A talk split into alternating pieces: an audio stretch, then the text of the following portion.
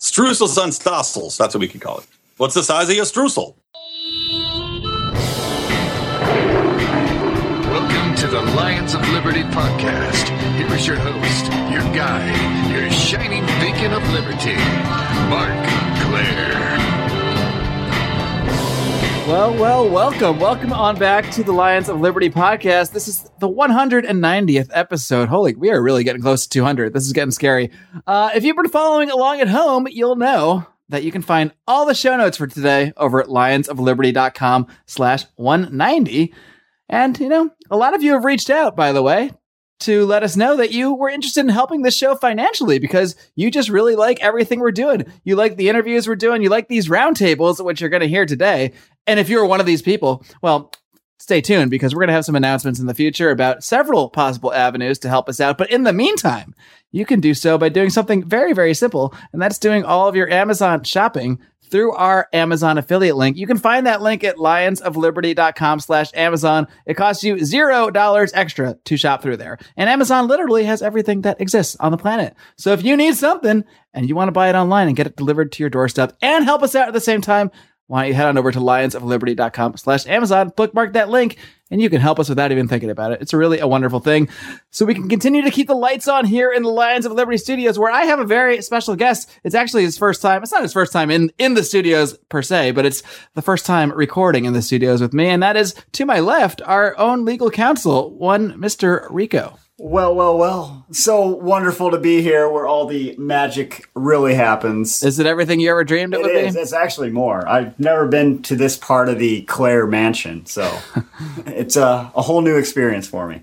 All right, but uh, it's not just you. Usually, first, I've also uh, got the man that's usually in this spot. He is uh, located a mere mile or so away at his own humble abode because he finally got his own microphone, everybody. All right, give him a round of applause, Mister Brian McWilliams. From from yeah, Culver City, I, I got California. My own mic. That's right. I'm in my bat cave of my own, my little my little microphone sanctuary. So yeah, thank you. I'm a man of the people. Yet now I could be better than all of them because I have my own microphone. That's right. And another guy who's got his own microphone. Really, everyone's been upgrading in the last few weeks here. We're really trying to, you know, up the quality a little bit for you guys because, well, if you're going to sit here and listen to us for an hour or so, we may as well try to sound as crystal clear as possible. And uh, Mister Howie Snowden. Are you feeling, is your is your head crystal clear after this debate? Oh, it, what did you say in the beginning? Is this the one hundred ninetieth debate reaction we've done? Uh... It's, it's not the one hundred ninetieth debate reaction, but it definitely feels like it. It definitely feels like it. uh, well, we actually just finished watching the Democratic debate, but we're going to loop back around and talk to that later on because there were actually a good number of political debates this week. There were actually three presidential debates. Most people might not even realize there was another one, but of course we had the wild anti-Trump fest uh, as the Republican debate this past Thursday. And prior to that, the weekend prior, there was actually a little-known libertarian debate that was put on by the Libertarian Party of Missouri, and uh, as as you might say if you're from that area. And, you know, a lot of people criticize this debate, uh, myself included somewhat, because I'm an audio-video guy, and if you're, you know, or just a regular person even who likes to watch T V, you might have been disappointed by the quality of the debate. Uh, you know, it was streamed on YouTube, and it's one camera, so you just see a podium with all five guys. Audio wasn't the best. It was kind of low budget, very low budget, like the kind of thing you might expect to see on, um, you know, public access. Uh, yeah. So, you know, there's there's good reasons to criticize that. But at the same time, you know, you got to kind of take things in perspective. This is like a local state party who wanted to put on a debate. And uh, they probably had, uh, you know, some some a place to do it and not that much money. And someone suggested they stream it online. So they did what they could to get it online. And for the fact is, we don't really get libertarian debates online at all or anywhere that we get to see. So I, I do give them credit for doing it. I mean, it's not necessarily production quality I'd want to share with the world. I might not say, hey, everybody, look at what the Libertarian Party put on. But it was good to actually see these guys uh, interacting and, and actually put some names and faces together with their statements of these these candidates that we started to hear about over the last few months. So, uh, well, you what- raise a good point there. I, you know, like you said, I don't know if I necessarily want people seeing that audio quality, which video is not quality. A good sign if you're afraid to share the uh, the bait of the yeah the exactly. party that's supposedly maybe representing your views the closest uh, with people. Well, you know, if those if the people in the debate, you know, which were five of the leading candidates for the Libertarian Party, knew just how crappy the audio and video would be, I bet they would have raised a little bit of a uh, of a stink about it, because yeah, it makes the entire party look bad. This is the debate you're having with all your candidates, and this is the the product you're putting out. I mean, Marty McFly's video camera in Back to the Future, where he's taping the uh, the, you know, the Palestinians chasing him around in the terrorist van, had better quality than this. It was awful. It was you the couldn't Libyans. Even, you couldn't even see um, who was talking the half the time. It was you the know Libyans what? I, I have a suggestion. Oh, sorry, Libyans. You're correct. Yes. The Libyans. It's just apropos nowadays. Sorry, I'm a stickler for for um, eighties movie facts. As you, you should. Know, I've, I've got a suggestion for our listeners. If they don't want to watch this poor quality uh, audio and video debate, I a lot of these candidates have already been on the Lions of Liberty podcast. I might as well. Uh, Go to the yeah. Uh, Howie coming in with the plugs. Listen to who, you, who would you interview? You interviewed McAfee. You interviewed, interviewed uh, Austin you, Peterson. You, Steve Howie, Kerbel. You're just giving me more work to do because now I got to link to all this stuff in the show notes. No, but uh, yeah, I, I interviewed um, John McAfee. I've interviewed Austin Peterson, who I'm actually going to have back on the show in a couple weeks because uh, I, when I interviewed him, it was before he was a presidential candidate. So I'm actually going to put him up to the fire of some of my own questions that I want to dig, dig into, but also some of our listeners' questions. So if you have a question for Austin Peterson, this would be a good time to A, drop me an email, mark, M A R C, at lions of liberty dot com, and I can use your question on the show. Or why don't you come over and join the conversation in the Lions of Liberty Forum on Facebook? Just type Lions of Liberty Forum into your uh, little search bar there, and you should find it, and we'll let you look, let you right in, um, as long as you don't look too terribly creepy. So come on over. All right. Well, uh, comments about the Libertarian. Rico is so I thrown am. off by being in the studio where I this am. is taking place. He's I'm, he's looking around to, in, in uh, wonder. Surfing the internet when I'm not talking, but I can't do that. He's used to watching porn while he records. Because the teacher's overlooking my shoulder. But uh, the non-professional atmosphere or the quality of the tape seemed to kind of lead into the opening statements, which uh, they were asked why they were uh, a good candidate to be president. And I... Uh, They didn't, I don't know if they were really taking it seriously. Uh, McAfee, I, I don't remember exactly what he said, but it, it seemed to be more of a joke. Like his wife would uh, be mad at him if he didn't win. He said, yeah, he spent so much time on this, like his wife yeah. would be really pissed off if he didn't win, and which then, is like kind of funny, but it's not really saying anything about why we should. And, and support Gary, you. Gary Johnson, I think it was, he said, well, I've ran Ironman. I've I've flown balloons competitively. Is that a thing? I did not know that. Apparently, you could be in balloon races. I thought ballooning was like a, just a peaceful activity you did on a, on a lazy no, Sunday. And Gary Johnson competitively, he threw down the throwing his hat into the ring for the uh, the remake of Around the World in eighty days. Which I mean, that's I, I'd like to get now. I would watch that John McAfee traveling around the world, and not John against, McAfee. Against Gary, actually, Chan. Screw it. Put them bo- put them both in the balloon.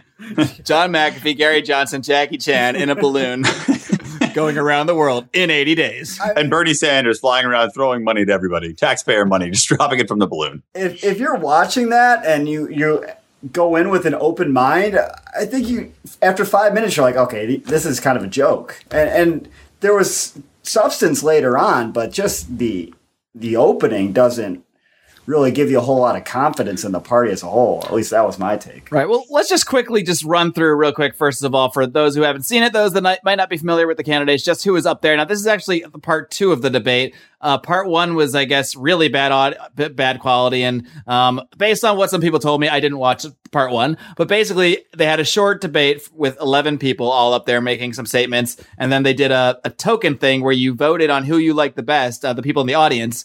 And then the top five out of that were the ones that got to stay up on stage for that second part that we all watched. So the top five were Gary Johnson, known as the uh, the former Repu- gov- Republican governor of New Mexico. He ran for the Republican nomination um, four years ago for about two weeks, then dropped out when he got dropped from the debates and ran as libertarian. So he's he's the guy that many have seen as the favorite, as the front runner. We also have John McAfee, of course, um, past Lions of Liberty podcast guest, renowned cybersecurity expert, and generally thought of as a bit of a wackadoo. But, uh, you know, when you actually listen to him speak, both in this debate and when I had him on my interview, I mean, you, he has these, these videos online where he's, you know, telling you how to uninstall McAfee antivirus and, and And snorting cocaine with a bunch of a bunch of like strippers around him, but uh, you know, when he's actually talking one on one about issues, he doesn't sound nearly as crazy as he's portrayed, or even as he portrays himself, uh, in my view. Then you got Austin Peterson, uh, who is basically um, Well, we'll talk about him. He's, like I said, he's been on the show before, so you can listen to my interview with him. He is a self-proclaimed minarchist, but um, he, to me, he's kind of comes across as sort of the, the most Republican seeming in this group, and we can address that more in a bit too. I think yeah. he's the Marco Rubio of the Libertarian Party. Okay, that's possible. He's definitely got, uh, I think they're close in age. I think Austin like just turned thirty-six or something like that. And um, then you had a couple guys on the end, uh, both literally and probably just to, in the way they're perceived. Uh, a gentleman by the name of Doctor Mark Allen Feldman, who has not responded to any requests to appear on the Lions of Liberty podcast, so he immediately loses points in my eyes. And um, I didn't really get much out of him. We can maybe address that, uh, his situation in a bit. And then also on the other end, we had Daryl Perry, the self-proclaimed anarchist, who was proving this to everybody by, while everyone else was wearing a nice suit on stage, he was just wearing all black. So there you go, to, to prove that he is an anarchist. Anarchist. He must have been so angry that he didn't get the lead in the new Steve Jobs movie when they that's, made it. That's been, well, he has like long hair and a ponytail, so I don't think that was going to work out for him. Yeah, when he started talking, I, I made one note, literally one note about Perry watching that I have one debate. Too. Let's see if it's the same. Or actually, actually, it's okay. Two notes, two notes. I lied. But the first one was, yeah, he opened up saying like, "We need to totally disband the government," and I was like, he has no chance. There's no point in even really. I mean, look, I understand people are anarchists and we all want small government, but just saying blankly like, oh, if I'm president, I'll disband the government. It's ridiculous. And everybody, Brian, anybody is just immediately going to be like, nah, nah, thanks a lot. Go back to your shack. He was Brian, does anybody in that debate have any chance, though? Well, maybe would, not in the general election, but they have. I think some people have a chance to grow the party and get exactly. maybe the five percent that they're aiming for. And I don't think he does. Yeah, there's a kind of a building block you'd like to see. And uh, I think Daryl Perry actually was advocating for secession, which, you know, always has a possibility to end up violent you know, if you want to look back in history. So uh, that's not really the route I see as far as uh, the best potential to grow the party. But he also uh, proclaimed the U S government to be the greatest terrorist organization in the world, um, which I understand the rhetoric. The U S government and the military does often participate in atrocities. They often fund governments that do terrible things. There's legitimacy to that argument, but uh, not really a presidential sounding phrase. That's what I'm going to say about that. Do you guys think that that, that would be, make much of a bumper sticker like Perry twenty sixteen? While running to be leader of the greatest terrorist organization in the world. Yes, and well, you know what? He, he's probably going to kill it in the Iran elections. I can't wait to see how he does. He'll be the new Shah in no time. Platform. Yeah. And he actually said it, when, whenever he answered questions, he would say, well, first of all, if I could even even bring myself to put my hand up and agree to the Constitution, because I don't believe in that thing at all. It's like, okay, well, all right. That's what yeah. Maybe you should be looking into a different job. Perhaps Radio Shack would be more up your alley than something that so much contradicts your, your beliefs. But um, yeah, exactly. You know, look, there, like I, I, there's a lot of people I've had on my show that you know call themselves anarchists that have that conversation. I think that that discussion is perfectly legitimate in all the ways we can do things without government, and that is one thing. But to come across like this, I, I just it's not a it's not a winning strategy, even in the Libertarian Party. Although he did make the vote of the top five, so at least uh, some percentage, I believe. I saw the numbers. I believe like fifteen percent had voted uh, in the people literally in that group in that party that were at the debate voted for Perry, which is what got him on in that top five. So there's a wing out there. Well, there's always going to be somebody that's like, you know what, screw it, blow it all up. Who gives a damn? But yeah, as yeah, you said, I thought it's those not, people just didn't vote then. Or you you would think, but I guess maybe for the Libertarian the Party, they that, do. They're the neckbeards that Austin Peterson's always talking about.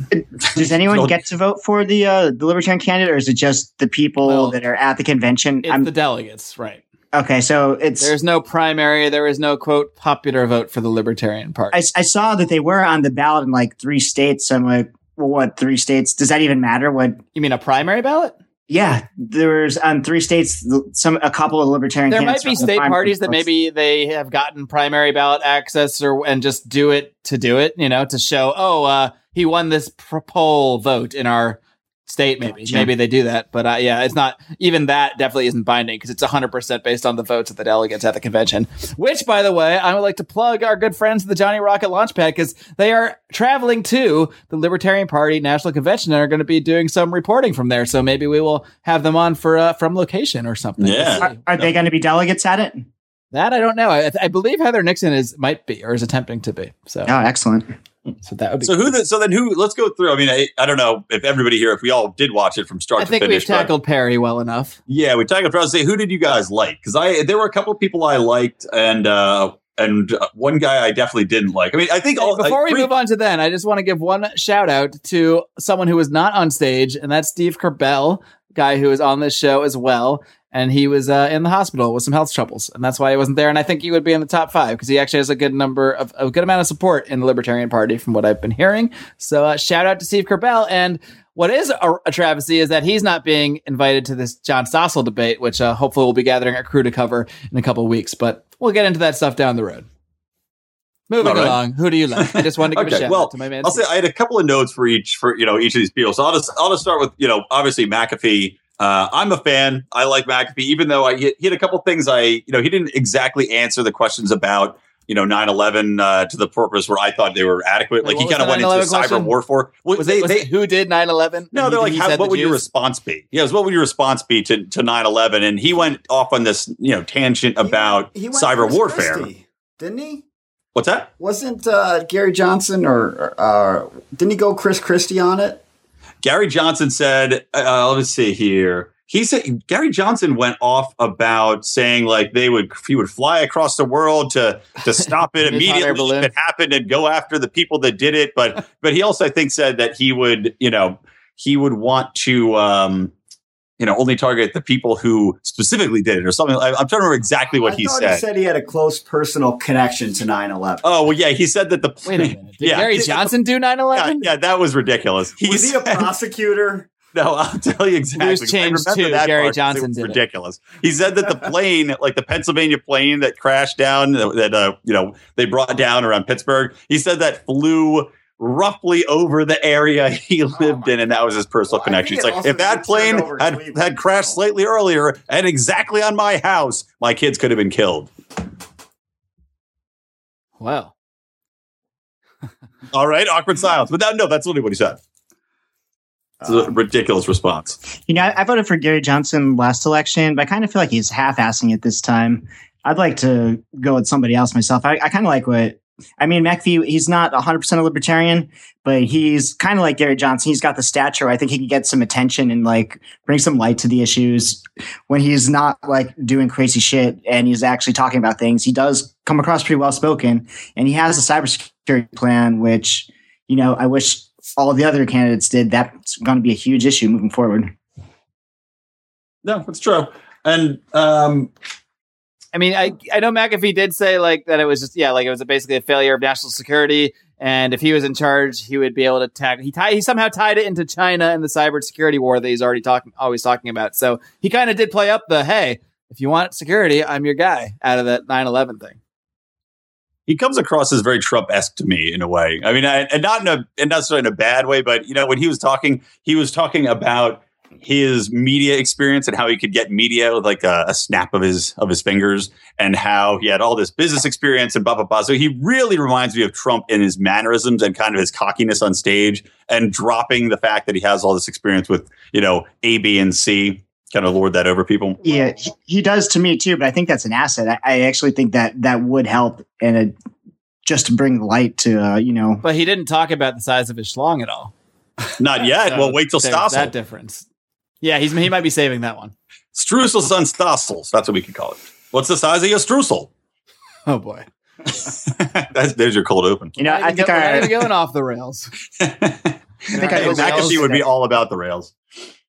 I think that our listeners should all uh, tweet John Stossel and try to get Steve Kerbel on in that uh, debate. I actually did tweet John Stossel and, and say he should get Steve Kerbel on that debate. So, did you see me do that? So, is that why you're saying that? I did not. Big wow. Well, I'm glad you did. Well, go back it up then, because I already did it. Yeah. Nice. But no, no actually, Steve, Steve's a good guy. He should be in this debate. And, uh, you know, I, I don't I, I think they're just putting in, you know, for that Fox Business debate, I think they're just putting in Peterson, uh, Johnson and McAfee because they're just seeing them as the guys that like will look good on T V. Well, I don't know how else to phrase it. I think that's what they're that they're just going for, uh, you know, a a A acceptable debate, basically, plus and, and a guy that with in McAfee that they see is like eccentric and will draw. They're, they're going for pure ratings and not necessarily being fair. And I guess that's probably every debate. Yeah, what pretty much. Austin uh, Peterson's claim, uh, something along the lines of he's responsible for bringing more people to the libertarian movement than anyone else in, in recent memory. Yeah, more than Ron Paul. Yeah, or, uh... that's what my first thought was. Like, well...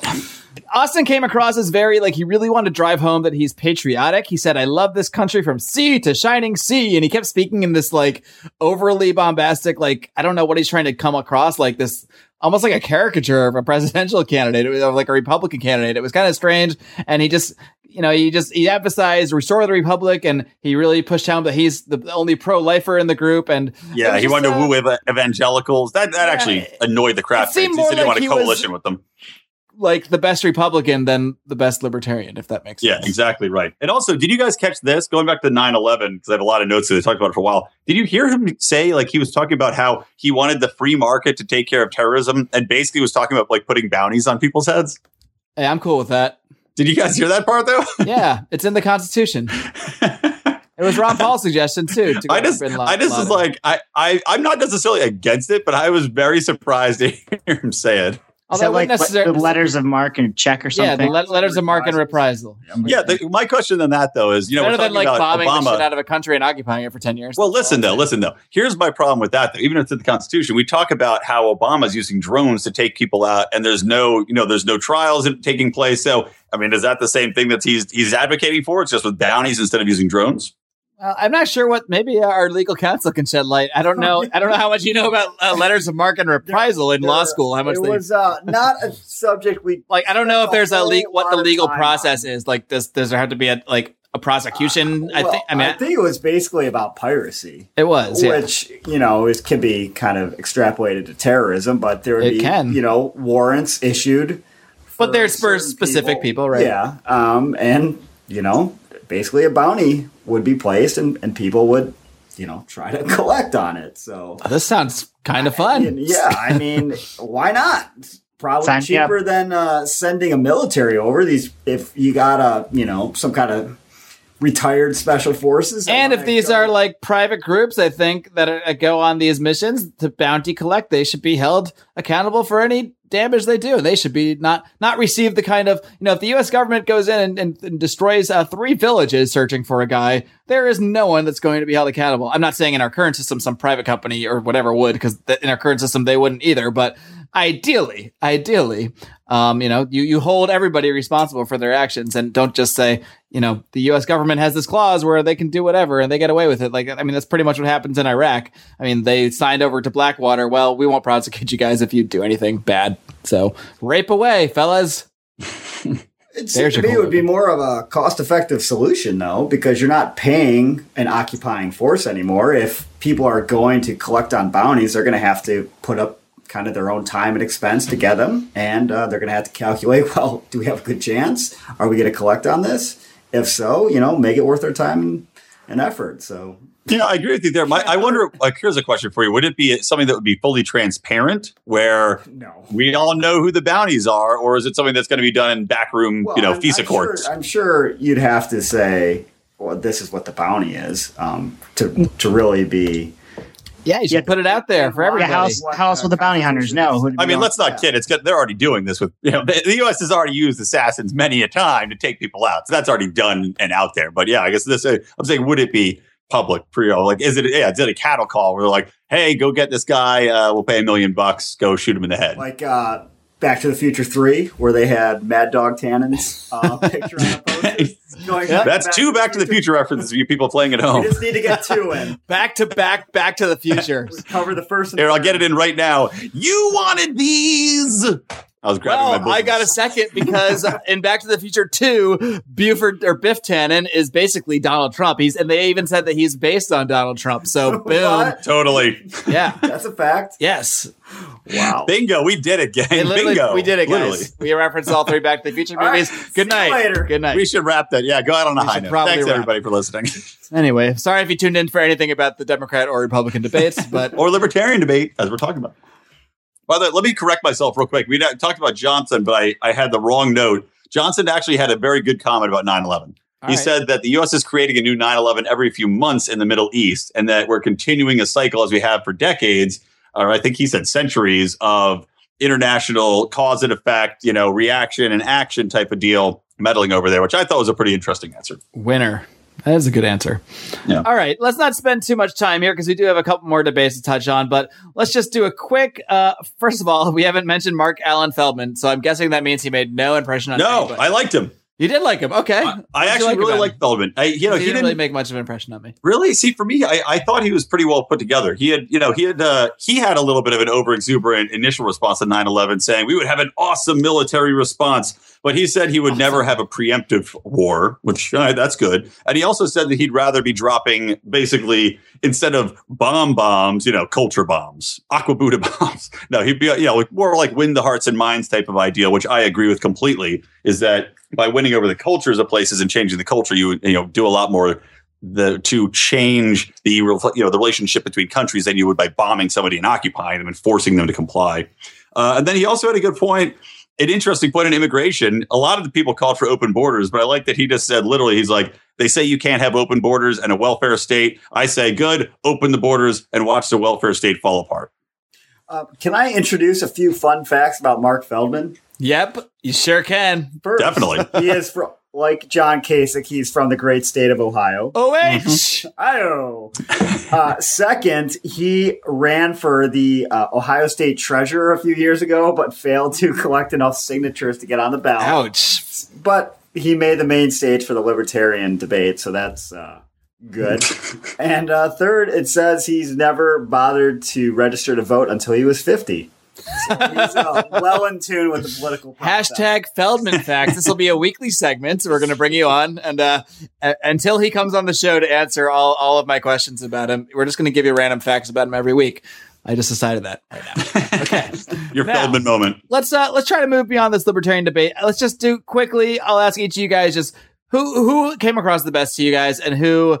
Well, I'm pretty sure we all, well, I don't know what we all agree on. So who, who do you think is just should not even be running and should not be there, would, would actually make the party and libertarianism look bad? And who do you think should be the nominee just from based, just based solely on this appearance and based on these five guys, even though there are other guys in there that we might find out about later on. So Howie, we'll start in Leesburg since you're on the East Coast and you got to get to bed soonest. Yeah, just based on uh, the way they come across on the media, I would have to say, you know, Gary Johnson or John McAfee would need to be uh, the spokesperson for the movement right now out of those five guys based on that performance. All right, Brian. Uh, I totally agree with Howie. It's got to be McAfee or Johnson. Johnson, I, he actually grew on me a little bit, even though I, I can't support him because he's he's been out there so much. It's like, all right, you've had your shot. So I would say McAfee, uh, put him out there. And I think Perry should be dropped. He's just he's so far out of what mainstream people can even contemplate. It would be pointless and a detriment to the party to, to trot him out. Rico. Um, yeah, I, I I don't see Daryl Perry going anywhere. I don't see uh, Fun Facts Feldman going anywhere. How dare you? I told you. But there's so many facts about me. He's carved out a place in my heart. He looks like Myrtle the Turtle. I agree with you about uh, or Howie and Brian about McAfee and Johnson being a likely, but I think uh, Peter... Peterson seems to be the most, I don't know if I should say polished or at least taking it the most serious based upon the performance. He seemed like he really had and uh, scripted answers, which might might be make him seem like he seemed like the most already a politician, yeah. I guess I would say. And I think that's probably going to serve him going forward. But will it serve him with this crowd, with the Libertarian Party? Because well, that's all that matters, really, because it's these well, delegates. Does it matter with the party or with the delegates? Because if he's... Well, the delegates you know, are... Be, are Party members. Maybe so. He's got that Rand Paul organization boots on the ground. uh, you just, better hope he know. doesn't have that Rand Paul organization because that is went nowhere. The, I, I just, I don't know. I find Austin Peterson to be, I probably should say some coming on the show, but he came across okay. to me as incredibly unlikable in this debate. He can take like, criticism. And that, that's all all you said was unlikable. He calls people douchebag neckbeards. So I think. Yes. Yeah, that that's well, true. But yeah, I don't, I, he just came across as very, uh, very condescending and just super douchey to me. I, I really didn't like him. And I also was I also was pissed off because everybody else came out against the drug war when they were talking about prisons. And he was the only one that didn't bring up the drug war as a cause for a lot of uh, people being in prisons. Interesting. But um, that to me. That's a good point. I yeah, I, I don't know. He, I think he needs to, to cool it down a little bit. Uh, I think he's going to put people off. I feel like uh, maybe down little, the road a bit when he's, like uh, when he's had a chance to ripen. A little like just too... Like really wanted to prove that he was a presidential candidate more than just being up there and calmly like answering questions. He felt too rehearsed to me. Yeah. Overall. Uh, he also answer- kept jumping in on people too. Like he was, there was a moment I think he and Gary Johnson were going about, and he was like, you know, pulling a uh, pulling a Rubio on Trump move, or you know, he where he's like breaking Gary Johnson in quite a bit on the Facebooks. No, really. Well, he was he's attacking like, him in the debate too, like breaking in. Yeah, which, again, was very annoying because you couldn't tell who the fuck was talking during this thing. So it takes you like somebody speaks and you're trying to squint at this tiny head to figure out whose mouth is which, moving. Which tiny pixelated mouth is moving? They look like Tecmo Bowl players. I was like, who's covered by his facial hair, so I'm not sure. Wait, is Feldman's mouth moving, or is that just his weird twitch? Uh, anyway, um, I actually I do kind of like John McAfee, but if I'm going to be serious here for a moment. Um, yeah, Rico gets I, my inside jokes.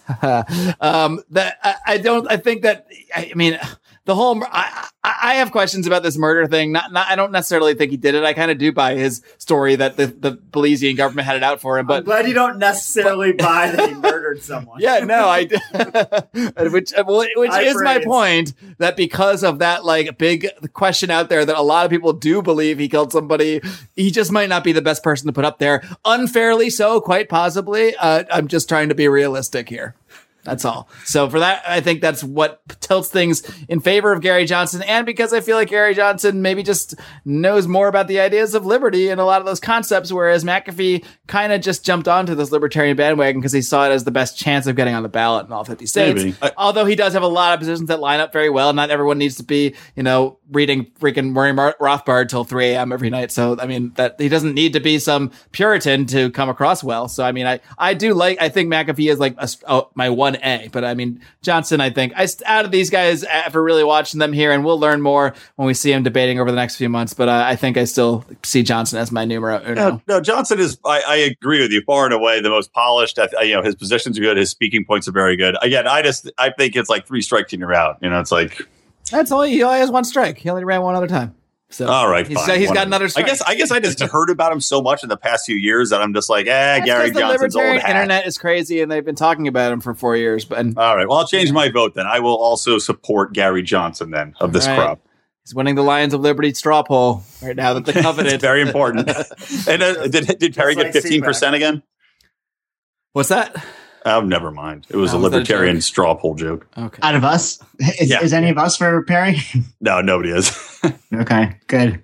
All right, let's move along because uh, we did have what some would call a Republican debate earlier this week. But to me, th- this was very clearly the let's take Trump down. We have to take him down before this shit gets out of control show. There was no other reason for this debate. That was, I'm surprised Trump didn't boycott it like he boycotted the last one. Obviously didn't hurt him. He went and swept Super Tuesday not long after it. So I don't even know why he attended this debate, but clearly Fox and Megyn Kelly Wait. were under, you know, marching orders. I may, yes. I may have to disagree with you. Okay. Well, because this is just my timeline is off. Well, well, he okay. he did well on Super Tuesday. Yeah, I wasn't. Then he, then he went to the debate, which he should not have done. No, no, no. But the Fox debate he, was before Super Tuesday, the first one that he skipped. How many? Oh, okay. I see. Yeah. But I don't think this last debate helped him at all. No, it didn't and, and at all. Yesterday um, definitely didn't serve his, uh, you know, his campaign well. Um, for oh, and. So I believe Cruz won Kansas, he won Maine, and Trump did worse than – well, he won Louisiana, but not nearly as – and Kentucky, but not nearly as uh, solidly as – He won the he Kentucky fought. caucus that Rand Paul paid for. Yeah. How, oh. how many Brussels are – Brussels or bristling from that. I don't even know what that means. I just wanted his, his speech to be like, hey, Rand, you like apples? How you like these apples? I mean, that's just, I mean, it's, especially considering Donald Trump was Rand Paul's like primary target during the campaign. It's got to kind of burn that he's paying for the caucus that Donald Trump is going to. I would go more from. with the, uh, what Shaq said to Kobe all those years ago, which probably is not fit for, uh, Well, we're explicit today, so go on. Oh, well, I don't. I don't even know this. I'm not. I've a, already dropped two f bombs. Go for he, it. When he he dropped the uh, rap "How's My Ass Taste" to Kobe after he won the championship with Miami. Um, yeah, so that was pleasant. But uh, that was a little vulgar, but I will why, admit. Why did Trump do this debate? It it only seemed to. it made no sense for him to be in it. After well, he definitely walked into an ambush. I mean, Fox had they had graphics ready and waiting to do spring his like, especially with the you know talking about making up the budget in and his proposals there. They nailed him on, and yeah, they were. I don't know why he did it either. It seems like, especially with the number of debates they're doing, if I was Donald, I'd be skipping every other one for sure. Especially because he's already got this one where he knows everyone knows about this feud with Megyn Kelly. They know he boycotted the last debate because of Megyn Kelly. He's got the built-in reason. You know, there's no it's not a random debate. He could have he already had the reason to skip this one. So who knows? Maybe he's just feeling overconfident. You know, he's he's won all these states. He's he's leading in delegates, and he said, "All right, I'll, I'll go in there." And uh, you know, they I, he did not come across well. This is the first time he didn't seem entirely Teflon to me. And uh, I think it's very clear that everyone else has just uh, dropped their arguments against each other, dropped everything. This is the anyone but Trump party right now. Um, that's their only goal. And that's why they're all in it. That's why I don't think Kasich is going to drop out, even because he's collecting some delegates, even if he's not winning states. Rubio, Cruz, they each have some sort of wing of the Republican Party that's inclined to vote for them. And they're all going to try to keep those those demographics, I guess, from going to Trump, because I... I don't know how it's going to pan out, because Trump is, I think, clearly going to win the popular vote. So does the Republican Party just clearly take the nomination from him by colluding and having three guys who didn't get nearly the support that he get, the combining to to anoint someone else or anoint one of them as the candidate at the convention? These are not real questions. They're just rhetorical ones. Or or does he just steamroll and do they finally concede? And then do people start hopping on board like Chris Christie did? I don't, I don't know. But this is... This is crazy. I mean, the whole heart. You know, Cruz is really close in delegates. Cruz is yeah. three hundred right now, and Trump has three eighty-four. If Rubio were to get out and put a support behind Cruz, if, if stopping Trump was their big thing, I mean, they could maybe do it. But I don't. I, for some reason, I don't see Rubio getting out. I think this is a question for Rubio: is is he going to stay in and, and fall on the sword, so to speak, w- with the off chance that he somehow pulls out Florida? Um, because he's he's getting crushed in Florida to Trump right now. And, you know, there's been a lot of talk. If he stays in, he gets crushed in Florida. Well, his political future is not very good. Um, so, and I think the only path left in politics for him is like governor of Florida. Yeah, and so, so he doesn't want to have that crushing defeat in his home state to Trump and then try to move forward in politics. But on the other hand, the best chance for a non-Trump Republican is for Rubio to stay in and try to pull off the miracle and, and get the Florida delegates.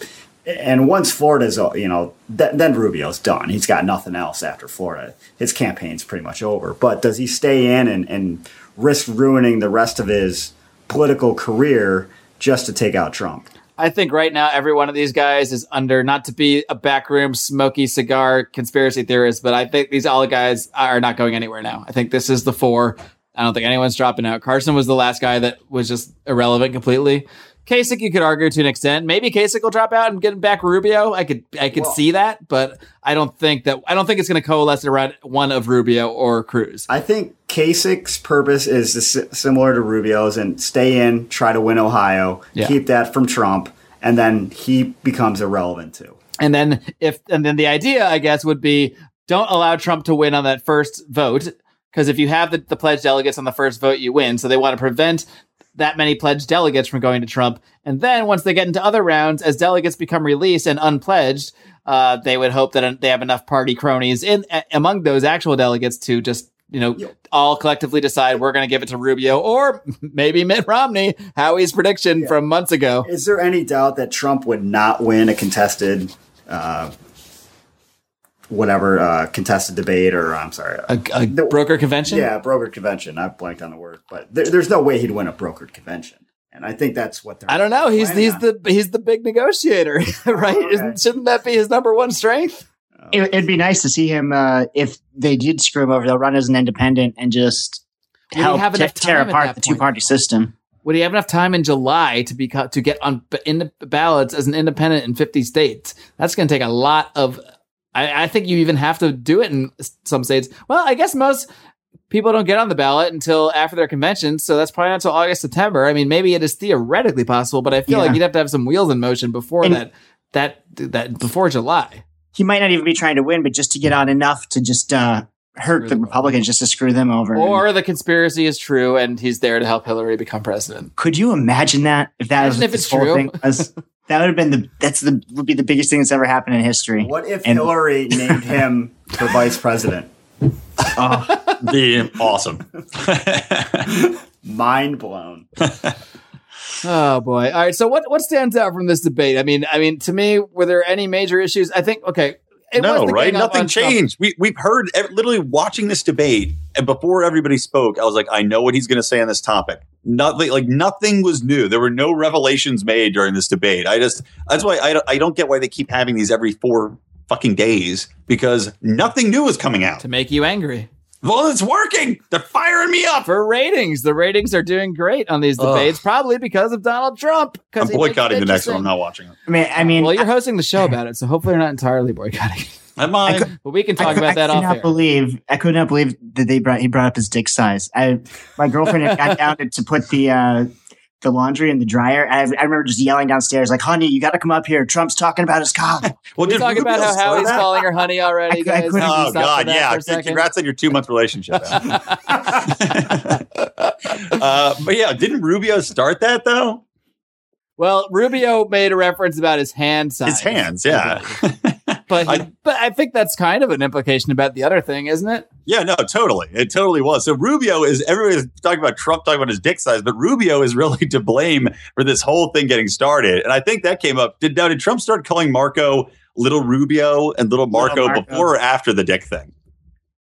I think, I think after. after. I think was Rubio really hurt, hurt himself that night. I, it seemed like it was his job to go after Trump, but getting involved in that back and forth, I think, hurt him pretty bad. Cruz was able to – he stayed out of most of it, and I think it, the debate, that helped him the most. I think Cruz almost came off in the Donald Trump role where he was kind of speaking down to Trump and he, he kind of condescending. Count which, to ten, Donald. Count yeah, to ten. Yeah, it was like he was treating him like a little kid, which was how Trump usually treats everyone, and – perhaps he was stealing some of Trump's mojo. Maybe. Well, this is the only time I saw Trump really get rattled was this debate. Cruz was really laying on the uh, laying on thick the Americana. He was saying this is this campaign is for the single moms, the truck drivers, the steel workers, the, the mechanics with the calluses on their hands, the students with their college debt. Like he was going full on populist for, for a minute there. God knows guys who got uh, scholarships for debate to go to Harvard or whatever it was are all for the common man. The pipe workers' calluses. Should be scholarships to go to Trump University. We should give one out. That should be a, a prize. I told you I want an honorary doctorate from Trump U. I would do anything to get one. Anything. All right. The offer's Any- out there, Donald. You can get an, an official endorsement from Brian McWilliams. Oh, done and done. One I'll, honorary, I'll hand stitch him an endorsement. How much does an honorary diploma cost to issue? You know, nothing. It costs free to him. Hopefully it doesn't make you drop to your knees like Mitt Romney. Oh, hey now.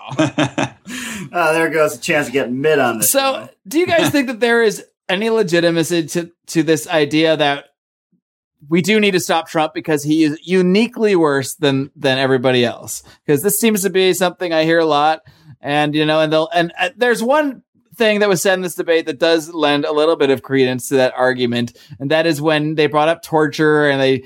They said, do you support torture? Will you, you know, when referring to waterboarding? And he says, absolutely. We should bring back waterboarding. He said this before. We got to be, I'll be tougher than ever on these guys, on these terrorists, even though he's not talking about people that have had trials or anything like that. So who knows that they're terrorists? And, he's, and then they say, but, you know, you, you're going to ask the military to do illegal things if you're going to you know, advocate they do that. And to that, he said, oh, don't worry. They'll, they'll listen to me because I'm a leader. And that's what people do. They follow leaders. So, I mean, if he, and he did immediately the next day, back down on that, and he said, yeah, I'm aware that there are uh, laws that make certain things war crimes, and I would never ask people to do anything that was illegal. So, you know, you already backed down on it. But, I mean, should we be more afraid of Trump because of statements like that? Well, it just makes you think that he's a lot. Again, it, he says these things, which I don't even know if he necessarily believes. We talked about this before, too.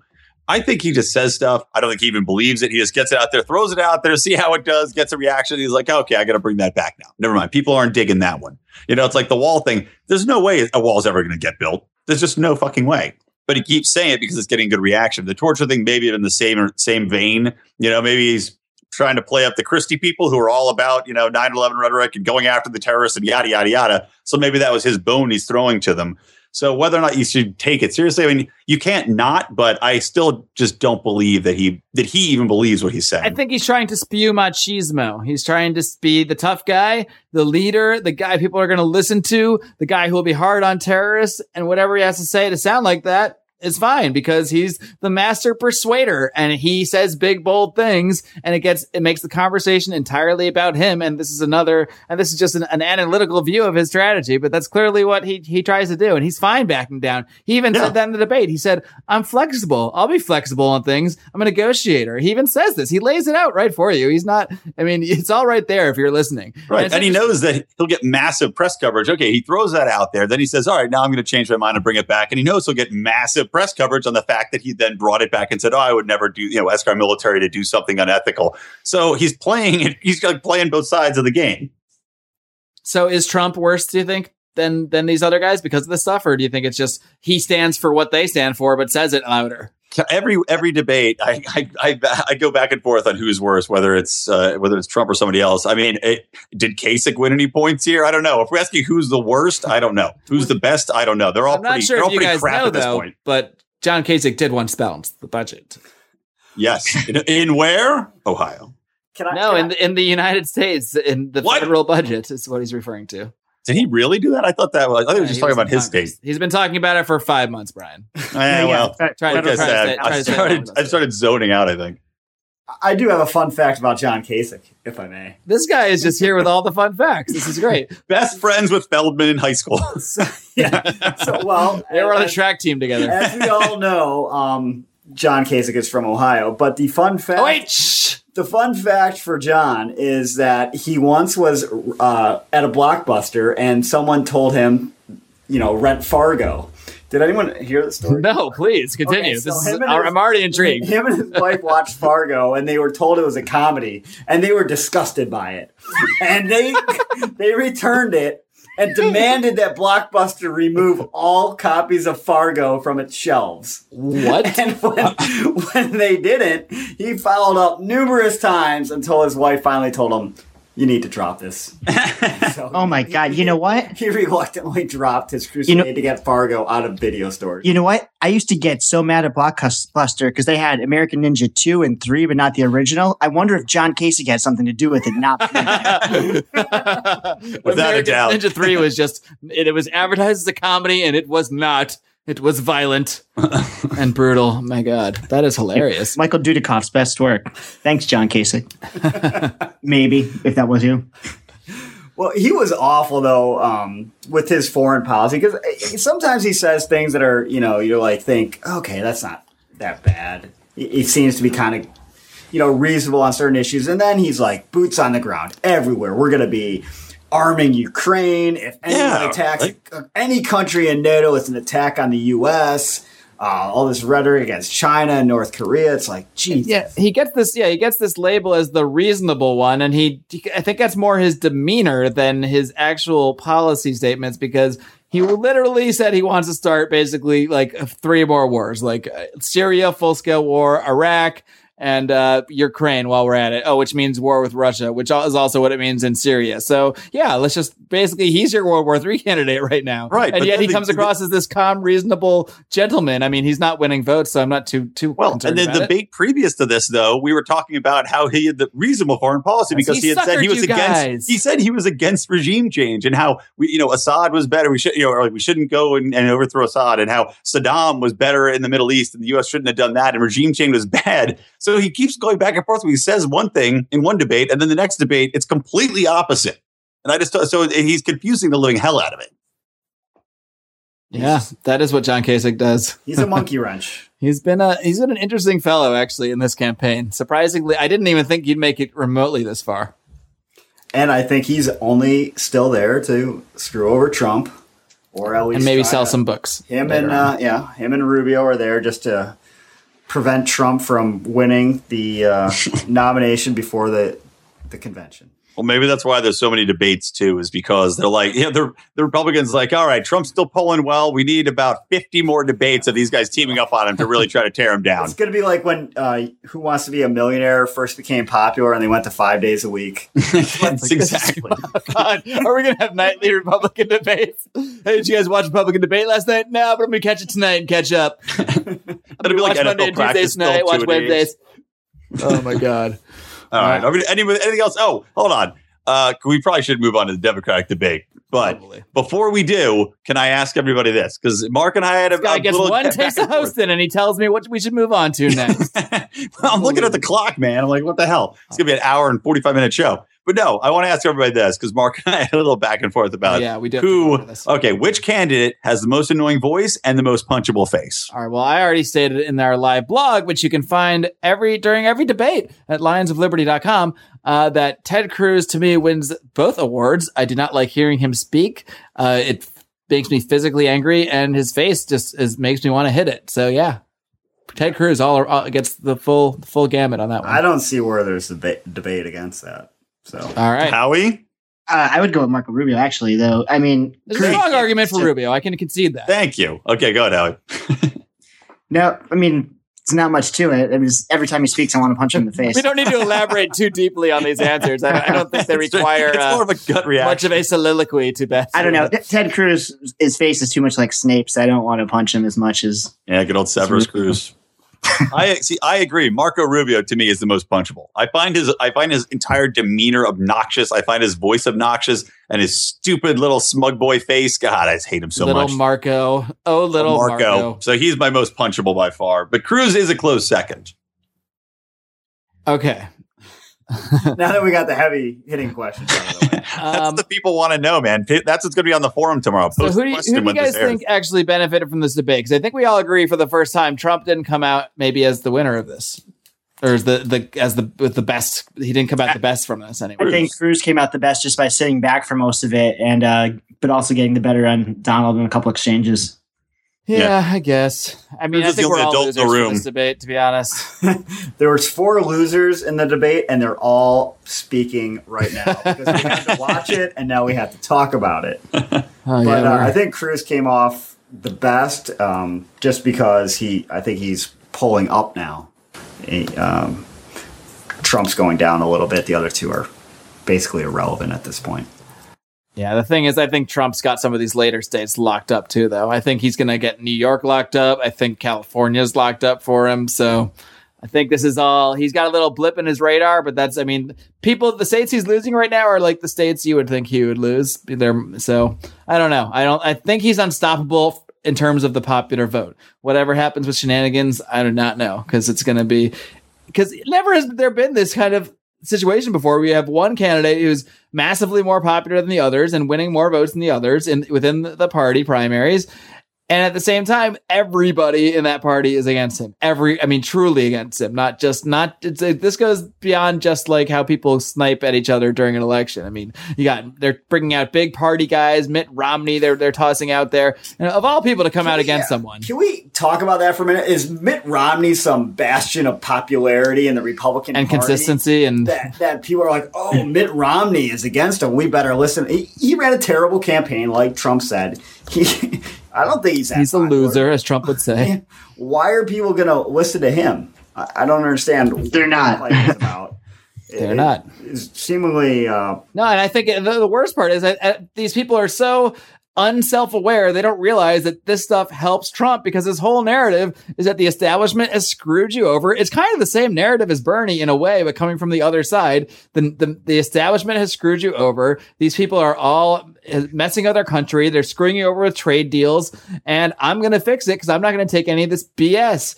And that's his shtick. And when they send Mitt Romney out there to go against him, it, it just perfectly plays into his narrative. It's like they're writing this for him. Now he can say, of course, they had to send this hack Mitt Romney out there to, to try to stop me. This guy, this loser, he's the reason you have Obama. I mean, it's so perfect for him.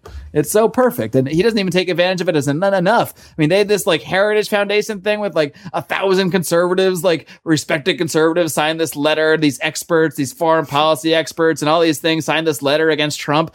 I mean, what he He should just say, yeah, these are the neocon idiots that have led to our foreign policy. You're damn right. I take, I'm proud that they're against me. You know, and he actually said something, one good thing that's great in the debate. He said, would it be so terrible if we actually got along with other countries in the world? And they hate when he says stuff like that, because their whole policy is based on there, ha- there have to be a bunch of wars that we're involved in overseas. That's, that's entirely what they're all about. That wing of people that condemn him. And I don't like the guy, but stuff like that makes me sort of root for him at those specific moments. Not that I necessarily want to see, I don't want to see any of these people as president. I have they a similar, fear. I have a similar problem in that you once in a while, you're like, ah, oh, man, that Trump, okay, he's got some points, but yeah, you just feel bad. And then he says it. He wants to torture people. And you're like, right, ah, yeah. Okay, great. Or he wants to build a wall, or that he hates Muslims and he wants to, it's like, or, all right. Or he'll intimidate somehow, um, four-star military generals. Oh, they'll listen to me. Don't you worry. I give a mean noogie. These I give a mean noogie, Mister General. You'll torture him. Combat for years and years are somehow going to be intimidated by Donald Trump. I found you can just put him in a room with his children for a couple hours and they'll crack. Those two dullards. Points for the using the term dullard. All right. Speaking of dullards, I think that's a great segue to our uh, Democratic debate.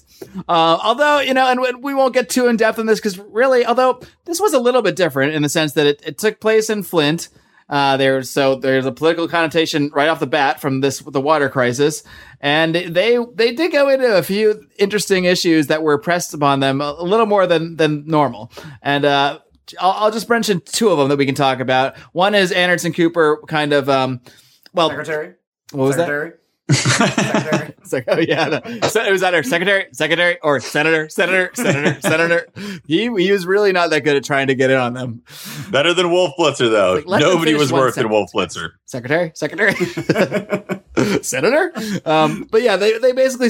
They brought up this guy that asked the question, hey, uh, it's cool that you guys are all talking about Flint, but uh, you only started two weeks ago, and this has been going on for five months. So what's up with that? Is this all politics? And, of course, they both denied it. They've always cared about Flint. They've always cared about the water of Flint, of course, for, for years and years. They've been concerned about Detroit and, and the auto industry and all this stuff. And uh, But uh, I did like that they actually went after um, the auto bailout stuff, and that Hillary, while she proudly proclaimed her support for it, Bernie... I, And, and and went after Bernie for not supporting the auto bailout. Bernie didn't back down. He said, yeah, you don't need to, to bail everybody out. And then went right back after Hillary about her support of the much, much larger bank bailouts in two thousand eight, which I thought was awesome. Yeah, I thought he came off really strong tonight. And it, that was great to hear. I, I don't think criticizing the auto bailout helped him with that audience. But probably not, but it's but the people watching that makes it even T V. A little more ballsy, you know? Yeah, I think people watching on T V, though, or most of them probably agree with this. Like, everybody was against the bailout. But the and stop was- calling, like, three companies in Detroit the auto industry, all right? There's more, cars will exist if, if they went out of business, nope, as Rico nope. pointed out in the blog. Well, and Ford didn't take any cars. bailout money, and they're doing just fine. We would yep. have no cars, guys, if, if it wasn't for Hillary Clinton. No more driving. We didn't have a bailout. I was happy to see... Nothing. I was happy to see Bernie stand the attack against Hillary, though. He he treated her too too uh, easy in pr- prior debates. It's been kid gloves uh, with, yeah. with Bernie a lot. And, and Hillary kind of seems to be the opposite. She seems to be going out of her way to agree with Hillary as much as possible. She, Amen I, to I mean, that. agree with Bernie, that is, because, I mean, after his first opening statement, uh, the first thing she goes is, first of all, amen to that. And then she's like, but here's why I'm a little bit better than Bernie. Like, she's not really attacking him strongly while he was going after her pretty hard tonight. Wasn't that well, you know what clash I loved was the, uh, the uh, Import-Export Bank. The two of them going at it over that, because Bernie was not backing off the fact that it's just corporate welfare and it's just used to give curry political favors, and Hillary Clinton's desperately trying to defend her support of it. Oh, I mean, I love when Anderson Cooper said, so when you're talking about companies like Boeing and, uh, you know, Caterpillar and these huge companies, do they really need this money? And she's like, you know what? I think I, I thought that too at first, Anderson, and, and I looked into it, and I, I determined that they, they do actually need this money from, from the taxpayer. That was like unbelievable, just unabashedly just being a crony. Well, um, along those lines, uh, my history may be a little bit off, but did Hillary vote for the Trans-Pacific uh Agreement? Well, no, because she wasn't in Senate when it came up okay. for a vote. So, she, I thought she, she supported it, though. But she, but she wrote it, negotiated it, and held a press conference in Singapore where she touted how great it was, and only now as a presidential but candidate. After she had time to read it. Well, yes. Yeah, so after she read the, the, the uh, agreement she that she helped negotiate, only then did she realize that she wrote a piece of garbage and that it's not that good. It's really incredible. Awesome. This woman. This woman is She's written amazing. Several novels she did not remember, went back and just they were amazing. She's like, when I, I read I read It Takes a Village, terrible book, just atrocious. Return that. that. That was a great uh, moment in the debate where she denounced, after she had further time to review that uh, right. that, that agreement. She's like, "Oh, after I, I after I read it, it was no longer any good." Now I'm gonna just quickly shout out another one of my past co- podcast guests, Jen Briney of Congressional Dish, because she did a whole thing on this, on Hillary Clinton and the Trans-Pacific Partnership, and they, she played the clip of her from like three years ago at a press conference in Singapore, talking about how great this agreement was, that she helped negotiate it, touting her involvement with it. Like, it's so insane. It's the exact opposite of what she says now, even though she still has to admit she helped negotiate it because she did. It's a fact. It can't be denied. But she somehow still tries to spin it into opposition to it, which is just, it's absurd. Well, just like her, just like the uh, the omnibus crime bill, when they brought that up, and she's like backtracking, and she's like, "Oh yeah, well, you know, there was a lot of good things in there. We had good intentions," and you know, it's like, like Charles Manson denouncing Helter Skelter. Right? Yeah. Terrible, oh, no, terrible book. Now we have all about justice reform. It's like, ah, uh, no, you were fully in support of this bill. You loved it. Your husband signed it. You were all about it. It would be amazing if Fox did a Democratic debate, which uh, they haven't done that yet, have they? No, that's not happening. yeah, yeah no. We should just have Sean Hannity and Megyn, Rush Limbaugh host yeah, it. Or where Megyn Kelly can do the PowerPoint presentation against Hillary Clinton like they did to Trump, which was probably big reason why the Democrats would never have the debate on, no, no. on Fox, because they know they would just destroy Hillary with her. By the way, d- to go back to that, Donald Trump and Megyn Kelly are totally hooking up once this whole election thing is over. You just know it. The tension. The tension is high. See the fire in their eyes.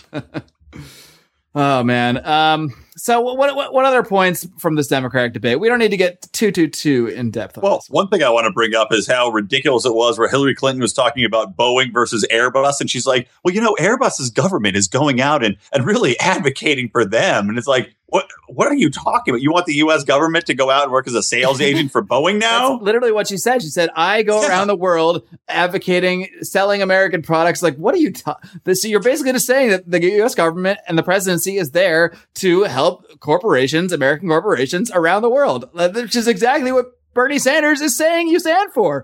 I mean, she's saying it. And then he's saying that she's a crony capitalist. And she's saying, yes, I am. It's, it's, it's crazy to watch. But saying in this way that comes across positive somehow in her, the, I guess, to her consistency, constituency, because she got applause for it. A lot of applause, actually. I thought she did better than Bernie in this, this crowd. Well, I think a lot of people that that's really support Clinton, though, don't even really care what she says. They're just going to clap no matter what, because they've already decided that they support Hillary Clinton. It seems like everybody that they got up to ask questions, they're like, oh, and just before we start, this guy's a Sanders supporter. It's, it's, yeah, they did say that every time. They, they all were Sanders supporters. But one of the things I liked that Bernie did tonight was that he wouldn't like give in to Hillary's idea of holding gun manufacturers responsible for crimes that people commit. Like the fact that he brought up that that would be the end of gun manufacturing in America. Like, who's going to...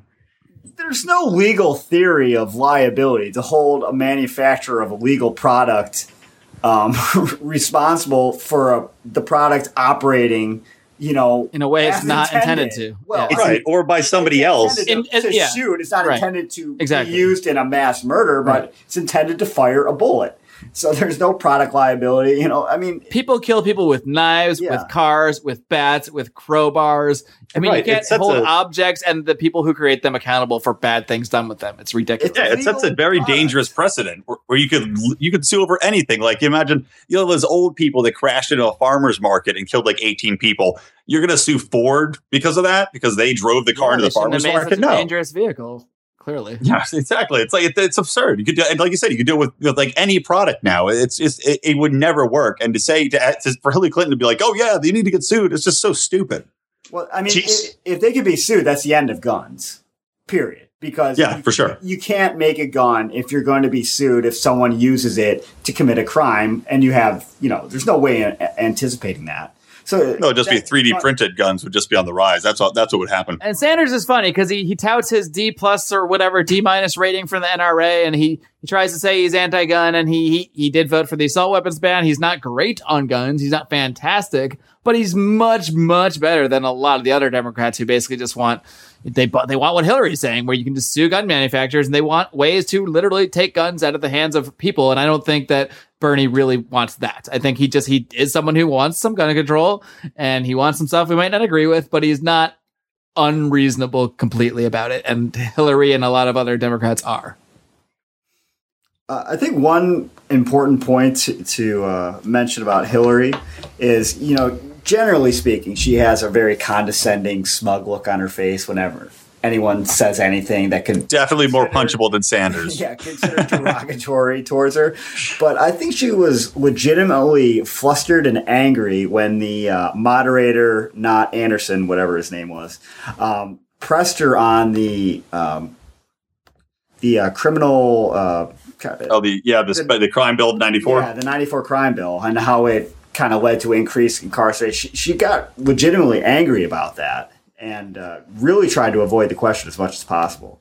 So I think that's a big area of weakness for her, since she seems to pride on, on being the you know the champion of minorities or oppressed um, people when.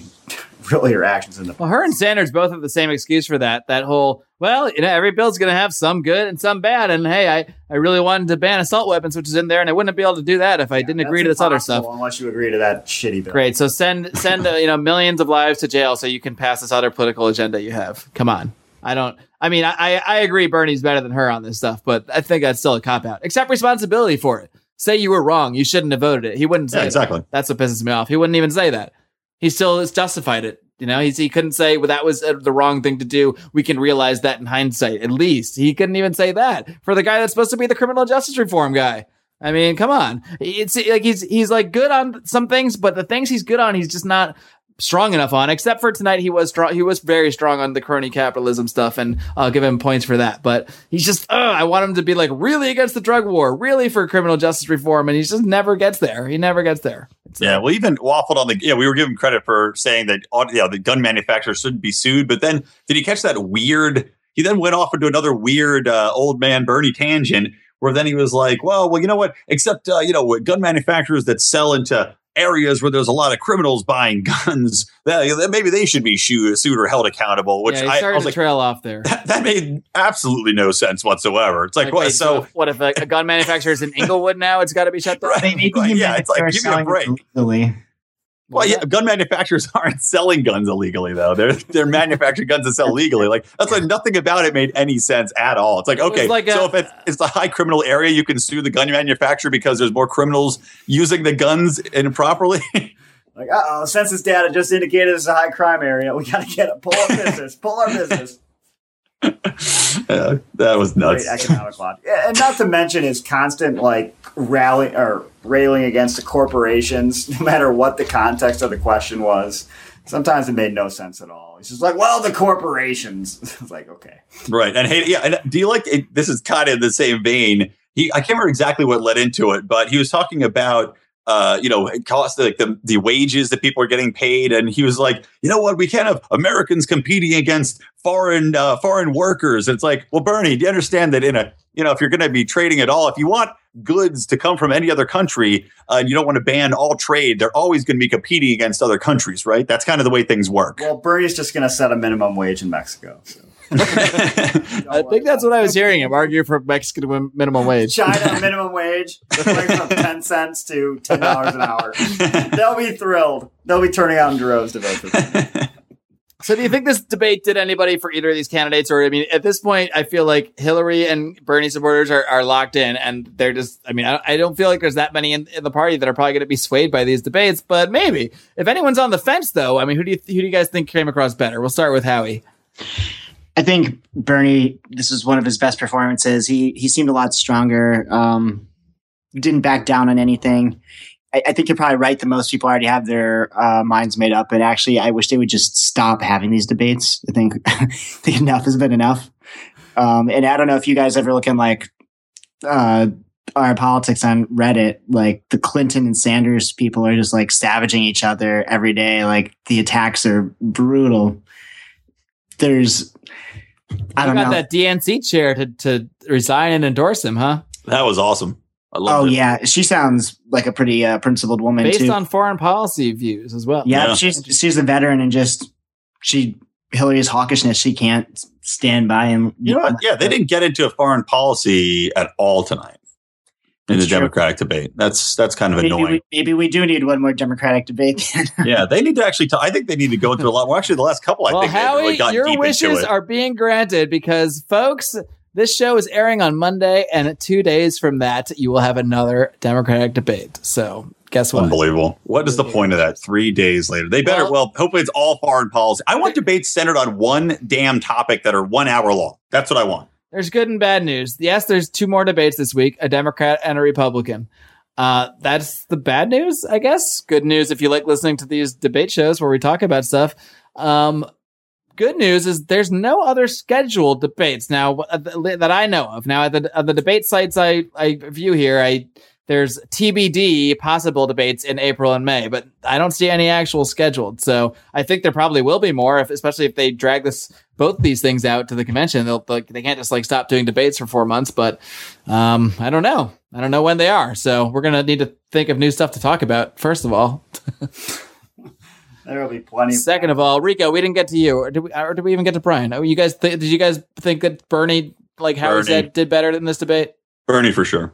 Uh, Yeah, I thought Bernie did better. Um, it's all relative. But, but you know, I, I think he had a lot of slip-ups, and I think Hillary's just in this mode where she's like, I got this locked up. I'm treading water. And that's why she's going to, yeah, we have a lot of agreements here. I, I agree with what he's saying, because why rock the boat? She wants to play nice with the the yeah. Bernie people because yeah. she wants them fully on board she, later she's on. She's not going to make any major mistakes. She doesn't need to be on the attack. You know, me. she's she's fine the way she is. She's just like, whatever, I'm getting through this. He's not winning. I'm just not going to say any anything dumb. She's too smart of a politician to make any huge mistake. And, and I think she's got this nomination pretty much locked up. I pray you're wrong, because I, I would much rather see Bernie come out of the uh, of the two of them. But yeah, you're, you're probably right, though. And I, and I do agree. She doesn't really go out of her way to attack Bernie's positions because she doesn't want to anger supporters who, let's be honest, a lot of them probably are going to default vote for Hillary no matter what, because people get locked into the two parties and they have no option, according to vote for any, anyone else. So they have to vote for Hillary. All right. Well, luckily, we don't have to vote for Hillary. We don't have to vote for any of these people because... Well, because we live in a free country still, mostly. Until that darn Hitler, Donald Trump, gets in. Hey, can we can we talk about one last thing real quick? Does uh, anyone besides me looking at Mark's uh, computer screen know that Jeb Bush has four delegates? Wow. Good for Jebster. Yeah, that's yeah, one just, more delegate than the delegate count. What's the first name?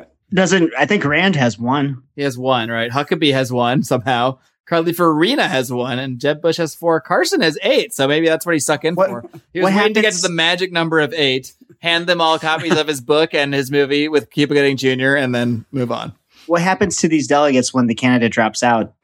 Well, if Are they're they- pledged, they're pledged. So uh, I don't know if they're all pledged or not. They're not all necessarily pledged delega- delegates, but uh, if they drop out, I th- I'm not actually sure. I think they become released if they officially remove their name from contention. Mm. Otherwise, they'll all be released. You know, if they get, if there's no nominee, uh, you know, if there's no consensus nominee at first. Donald Trump's picture on this graphic, I might have to link to this because it is just ridiculous. Like the, the others all have pretty normal pictures, and then Trump just looks like a complete ridiculous cartoon. Um, Anyway, we've covered a lot today, gentlemen, and um, I really appreciate you guys hanging in there with me. I appreciate everyone at home hanging in with me or on your car- vehicle, however you listen to this podcast. Uh, we do, of course, appreciate your support, and the reason we keep doing these shows is because you listen to them. So if you keep liking them, keep listening to them. Please do subscribe on iTunes, on Stitcher Radio, wherever you listen to this program, and please do leave us a five-star rating and a great review because that'll really help us pump up in those rankings and get this thing out to more people and keep this liberty conversation going. Guys, until next time, I'm not going to mess around. It's time to sign off. So why don't you join me when I tell everyone at home to please live long and live.